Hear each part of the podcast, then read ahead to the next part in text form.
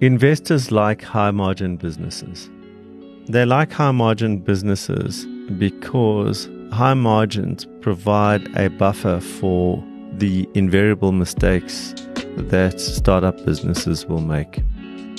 Let's quickly talk about low margin businesses. These are generally businesses such as retail businesses where there are low margins 3 4 5% net margin in the business and that is compensated by high volume. So a typical large retailer will make very low margins but will make up for that in the billions of dollars of revenue that they turn over.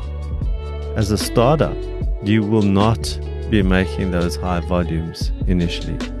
And so, if there is a low margin business with low volume, there's a very high probability that the business will fold. And investors find this type of business far more difficult to invest in. If you have a high margin business, it is important for you to communicate this in the pitch by specifically identifying your level of gross profit margin and the net profit margin. Remember, your biggest competition to investment is not another potential investee, but actually the bank, who provides a generally safe return, albeit not a high return, but a safe return.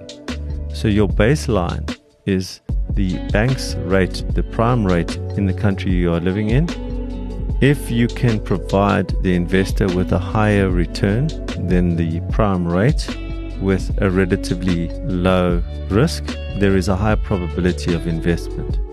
If you can provide the investor with a higher return than the prime rate but with a high risk, there's a lower probability they will invest. Your biggest competitor is the relatively risk free prime rate. Highlight your high margins. Low net margins equals low investor appetite.